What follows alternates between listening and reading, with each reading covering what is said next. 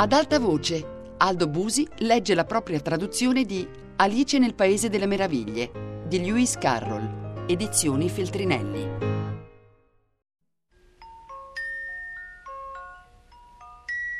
All in the Golden Afternoon e scivola nel pomeriggio d'oro. E scivola nel pomeriggio d'oro piano la barca col pigro equipaggio, un remo qua, uno là, senza perizia manovran le braccine, nel miraggio di dare un qualche senso razionale al nostro zigzagar di vasto raggio. Ah, mie tremende! In quest'ora di pace, con questo tempo di sogno, pretendere una storia dal mio fiato fugace che non basta far muovere una piuma. Ma che può mai una voce allo stremo contro tre lingue, tutte con un remo? E già dardeggia prima, imperiosa, il suo editto, dai, su, comincia!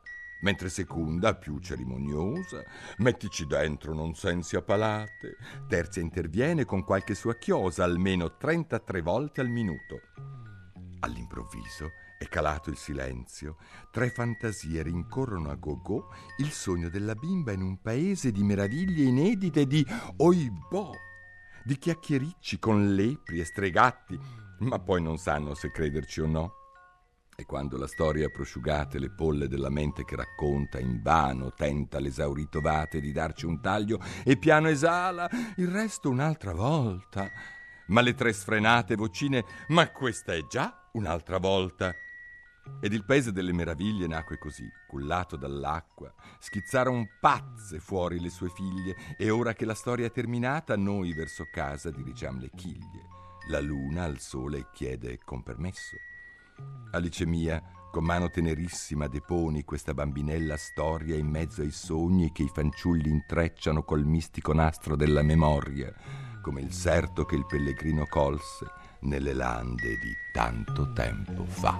Sunday morning brings the dawn in. It's just a restless feeling my side. Early dawning, Sunday morning.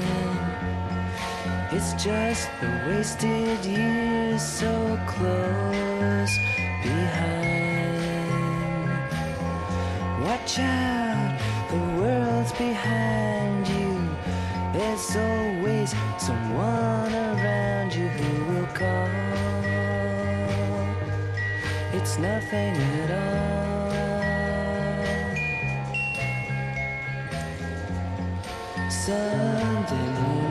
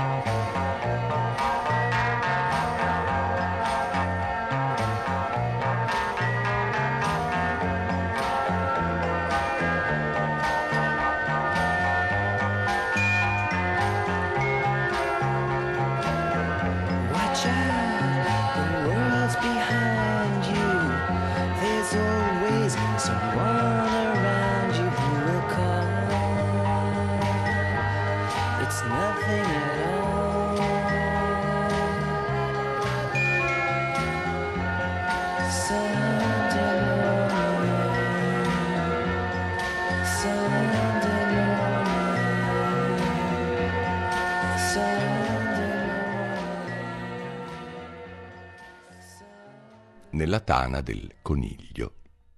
Alice cominciava a essere stufa di starsene seduta vicino a sua sorella sulla riva del fiume senza niente da fare. Aveva sbirciato un paio di volte nel libro che sua sorella stava leggendo, ma non c'erano né figure né dialoghi. E a che pro un libro? pensava Alice, senza le figure e i dialoghi.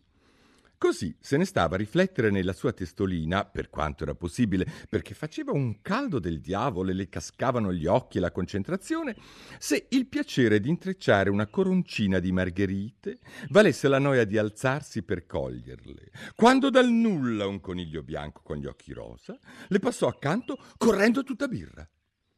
Niente di veramente insolito in ciò, né ad Alice sembrò del tutto fuori dal comune sentire il coniglio che diceva tra sé e sé Oh cielo, che ritardo! Siamo già nel terzo millennio! Quando poi ci ripensò, le venne in mente che avrebbe dovuto meravigliarsene, ma sul momento tutto le sembrò così naturale. Quando però il coniglio tirò fuori un cipollone dal taschino del panciotto e consultatolo, subito riprendeva a correre, Alice balzò in piedi, fulminata dal pensiero che non aveva mai visto prima un coniglio, né con un taschino del panciotto, né con un orologio da tirarne fuori e, morendo di curiosità, prese a inseguirlo attraverso il prato ed ebbe la fortuna di fare in tempo a vederlo gettarsi sotto la siepe, dentro una tana grossa così. Subito Alice vi si infilò dentro senza neppure darsi pena di chiedersi come diavolo avrebbe fatto a riuscirne. La tana per un po' era dritta come una galleria, poi virò improvvisamente a muso in giù, ma così improvvisamente che Alice non ebbe neppure il tempo di frenare. Si ritrovò ribaltata a gambe all'aria giù per un pozzo che sembrava senza fine. O il pozzo era molto profondo o le stava precipitando molto lentamente, dato che durante la discesa aveva tutto il tempo di guardarsi attorno e di chiedersi e subito dopo di adesso che succederà? Dapprima cercò di guardare giù per vedere dove mai sarebbe finita, ma faceva troppo buio per distinguere che che sia poi spostò lo sguardo verso le pareti del pozzo e si accorse che erano piene di armadietti e di scaffali, qui e là vide delle carte geografiche e dei quadri trattenuti da mollette per il bucato. Seguitando a cadere, riuscì a tirar giù al volo un barattolo da una delle scansie. Sull'etichetta c'era scritto marmellata di arance. Ma con suo grande disappunto era vuoto. Non le andava di lasciar cadere il barattolo per il timore di uccidere qualcuno e così fece in modo di riporlo in uno degli armadietti che precipitava accanto a lei. Benone, si disse Alice, dopo una caduta come questa, cosa vuoi che sia un capitombolo giù dalle scale? Che figura coraggiosa che farò a casa, ah sì! Non mi scapperebbe un lamento nemmeno se mi cascasse il mondo addosso, per forza, con tutta quella terra in bocca. Giù, giù, giù! Avrebbe mai finito di cadere. Chissà quanti chilometri è che sto cadendo, disse a voce alta. Starò avvicinandomi più o meno al centro della Terra. Vediamo un po'. Dovrebbe fare un 6.000 chilometri e qualche di profondità. Penso giacché dovete sapere, Alice aveva imparato molte cose del genere durante le lezioni a scuola e benché questa non fosse l'occasione più adatta per far sfoggio di cultura, dato che il pubblico era scarsino, tuttavia era sempre il momento buono per fare un po' di ripasso. Eh, sì, sì, dovrebbe essere la distanza esatta. Ma allora chissà quale latitudine o longitudine mi trovo. Alice non aveva la minima idea né sulla latitudine né sulla longitudine, ma erano pur sempre dei gran bei paroloni da tenere pronti. A questo punto riattaccò. Chissà se sto attraversando tutta la terra. Che numero sbucare fra quella folla di gente che cammina a testa in giù. Tantipodi, se non erro. Stavolta fu abbastanza contenta che non ci fosse nessuno ad ascoltarla. Questa parola non le appagava l'orecchio ma dovrò chiedergli il nome del paese, naturalmente. Scusi, signora, qui siamo in Nuova Zelanda o in Australia?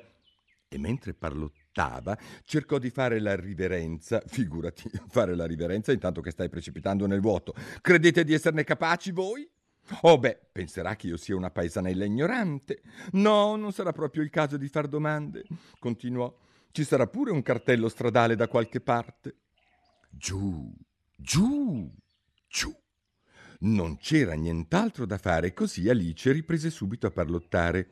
Mm, Dina sentirà la mia mancanza stasera e tanto, credo. Dina era la sua gatta. Spero che si ricorderanno del suo piattino di latte all'ora del tè. Cara la mia Dina, come vorrei che tu fossi qua giù con me. Non c'è ombra di topi qui in giro, ma potresti prendere un pipistrello, che se non lo sai è quasi uguale a un topo. Chissà se i gatti ne van matti. E a questo punto Alice cominciò ad avere sonno e, come se stesse sognando, continuava a ripetersi i gatti ne van matti, i gatti ne van matti, o anche i matti vanno a gatti, i matti vanno a gatti. Poiché, visto che non sapeva dare una risposta a nessuna delle due domande, non contava molto chi andava matto di chi. Sentì che le si stavano chiudendo gli occhi e aveva appena cominciato a sognare di stare mano nella zampa di Dina e di dirle con la massima serietà E adesso, Dina, dimmi la verità, l'hai mangiato un pipistrello? Quando improvvisamente, patapluff, era finita sopra un mucchio di foglie secche. Fine della caduta. Before you slip into unconsciousness, I'd like to have another kiss, another flashing chance at bliss, another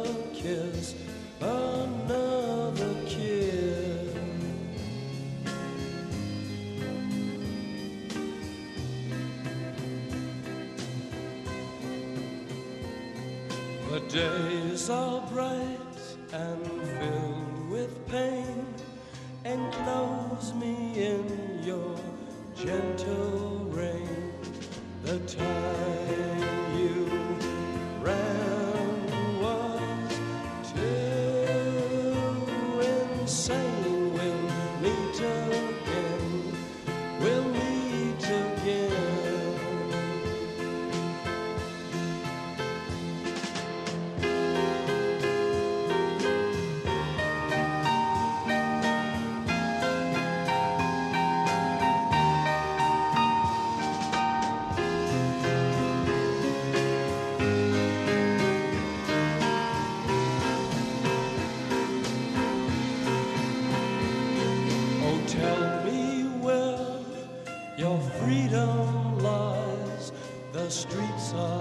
feel.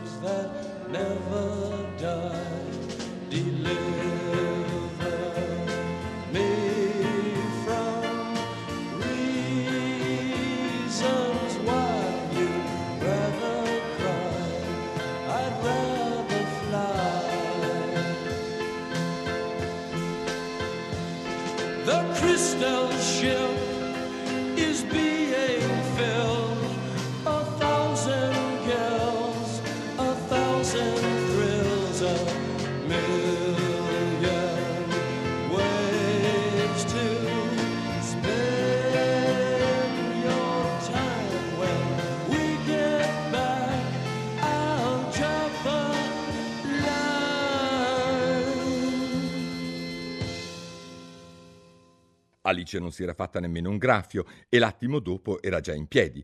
Guardò in su, ma era tutto buio. Davanti a lei c'era un altro lungo corridoio, in fondo al quale scorse il coniglio bianco con le zampe più che mai in spalla. Non c'era un istante da perdere. Alice si mise a correre come il vento e fece appena in tempo a sentirlo dire, mentre svoltava l'angolo, Ah, povere le mie orecchie! Ah, povere le mie bassettine, che tardi che è! Già gli anni 90 del 3000. Gli era poche spanne quando a sua volta girò l'angolo, ma il coniglio era sparito. Alice si ritrovò in un atrio lungo e basso, rischiarato da una fila di lampade appese al soffitto. L'atrio era un girotondo di porte, ma erano tutte chiuse e dopo averle passate in rassegna, provandone le maniglie una per una, scoraggiata, Alice si mise a camminare avanti e indietro, chiedendosi come diamine avrebbe fatto a uscire di lì. Improvvisamente si imbatté in un tavolino a tre gambe di vetro massiccio. Sopra non c'era niente, a parte una minuscola chiave d'oro. Alice pensò subito che poteva essere la chiave di una delle porte dell'atrio, ma ahimè, o le serrature erano troppo grandi o la chiave era troppo piccola. Sia come sia, non ne apriva neanche una.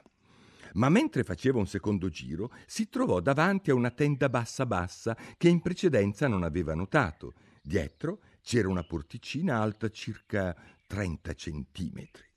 Infilò la piccola chiave d'oro nella serratura e urrà! Si incastrò perfettamente. Alice aprì la porta e scoprì che dava su un piccolo corridoio, non più grande della tana di un topo. Si inginocchiò e il suo sguardo si posò sul giardino più incantevole di questa terra. Come era impaziente di uscire da quell'antro scuro e zuzzerellare fra quelle aiuole di fiori variopinti e quelle fontanelle ristoratrici, ma non riusciva neppure a infilare la testa in quella porta. E mettiamo di farcela con la testa, pensò la povera Alice. Non mi servirebbe a niente se devo lasciarmi dietro le spalle. Oh, come vorrei ritirarmi come un telescopio. Potrei farcela se soltanto sapessi da che parte cominciare. Converrete infatti che di recente le erano capitate tante di quelle cose fuori dal normale che Alice cominciava a pensare che ne restavano solo pochissime davvero impossibili. Siccome le sembrava proprio inutile star lì ad aspettare davanti alla porticina, ritornò al tavolino con la vaga speranza di trovarci sopra un'altra chiave o almeno un manuale di istruzioni per accorciare la gente come i telescopi. Stavolta vi trovò una piccola bottiglia. Sono sicura che prima non c'era, disse Alice, con attorno al collo un'etichetta che in armonioso e cubitale stampatello diceva Bevimi. Oh, si faceva presto a dire bevimi, ma la piccola e saggia Alice non era tipo da obbedire così in 4 e 48. Oh no, diamoci un'occhiatina prima, disse, per vedere se c'è scritto veleno o no. Aveva letto parecchie graziose storielline a proposito di bambini finiti arrosto o sbranati dalle bestie feroci e via di raccapriccio in raccapriccio e tutto perché non avevano fatto mente locale a quelle semplici norme di prudenza impartite loro dagli amici, tipo un attizzatoio rovente finirà per scottarti se lo tieni in mano troppo a lungo, oppure se ti tagli un dito fino all'osso con un coltello, di solito sanguina. E lei non se l'era mai scordato che se prendi una bottiglia con su veleno e alzi il gomito, quasi di sicuro prima o poi ti si strizza il pancino. A ogni buon conto, siccome su quella bottiglia non c'era scritto veleno, Alice si arrischiò ad assaggiarne il contenuto e, trovandolo davvero squisito, Aveva infatti un gusto misto di crostata di ciliegie, crema, ananas, tacchino arrosto, caramella mou e pan imburrato e se la scolò in un soffio.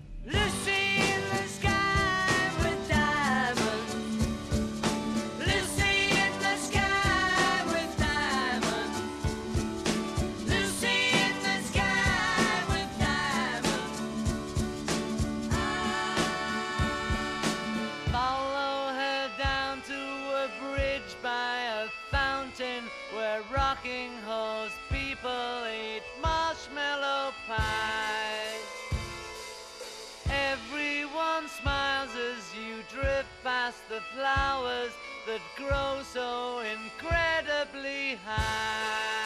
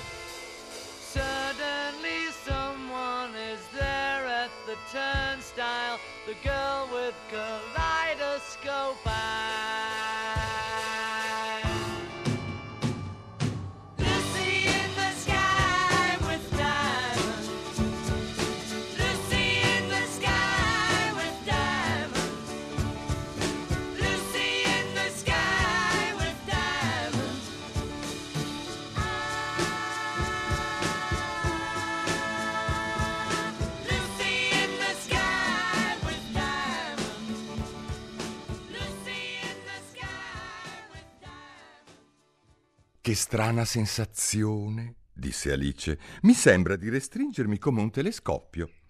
Proprio così. Era alta non più di 25 centimetri e il viso le si illuminò al pensiero che adesso era della statura giusta per passare da quella porta di filato nell'incantevole giardino. Prima però aspettò qualche secondo per vedere se continuava ad accorciarsi. Ciò la rendeva un po' nervosetta. Non si sa mai, disse Alice, che finisco consumata tutta come una candela. Chissà che faccia avrei allora e cercò di immaginare come la fiammella di una candela da spenta, poiché non riusciva a ricordare di averne mai vista una. Dopo un po', vedendo che non succedeva più niente, eh, decise di entrare nel giardino senz'altro indugio, ma povera Alice! Quando giunse alla porta si accorse di essersi dimenticata la piccola chiave d'oro e quando ritornò al tavolo per prenderla non ci arrivava più riusciva benissimo a vederla attraverso il vetro e tentò con tutte le sue forze di arrampicarsi, ma la gamba del tavolo era troppo scivolosa e quando fu allo stremo la povera piccola creatura ricadde a sedere e pianse. Ah, su, su, non serve a niente piangere così. Si rimbeccò bruscamente. Ti do un secondo di tempo per farla finita di solito si dava dei buoni consigli, anche se li seguiva molto raramente, e talvolta si strapazzava così di brutto da farsi venire le lacrime agli occhi. Una volta si era tirata le orecchie da sola per aver barato con se stessa una partita di croquet di cui era anche l'avversaria, poiché questa insolita bambina ci teneva molto a dare da intendere di essere due persone. Ma adesso non serve a nessuno essere due pensò la povera Alice. Guarda qui, ce n'è rimasta così poca di me che non basterebbe neanche per farne una di persona rispettabile. Ma subito l'occhio le cadde su una scatolina di vetro che si trovava sotto il tavolo. L'aprì e dentro c'era una minuscola torta su cui un bellissimo ghirigoro di uva sultanina formava la parola mangiami. Ah, ti mangio sì, disse Alice e se mi fai allungare posso afferrare la chiave, se mi fai rimpicciolire posso strisciare sotto la porta, così che di riffa o di raffa arrivo nel giardino e non mi importa un fico secco di quello che succederà. Ne mangiò un pezzettino e si chiese con un nodo in gola Da che parte? Da che parte? Premendosi la mano sulla testa per sentire da che parte si muoveva, ma fu molto sorpresa di scoprire che restava tale quale a prima non per scoprire l'acqua calda, ma è quel che succede di solito quando si mangia la torta e Alice si era ormai così abituata ad aspettarsi un fenomeno dietro l'altro che le sembrava stupido e noioso che la vita riprendesse il suo corso normale. E così si rimboccò le maniche in un attimo si era sbaffata anche la torta. I knew a girl and I like her still. She said she knew she would trust me and I her will. I said, okay, baby, tell me what you be, and I'll lay my head down and see what I see. By the time she was back, by her open eyes, I knew that I was in for a big surprise.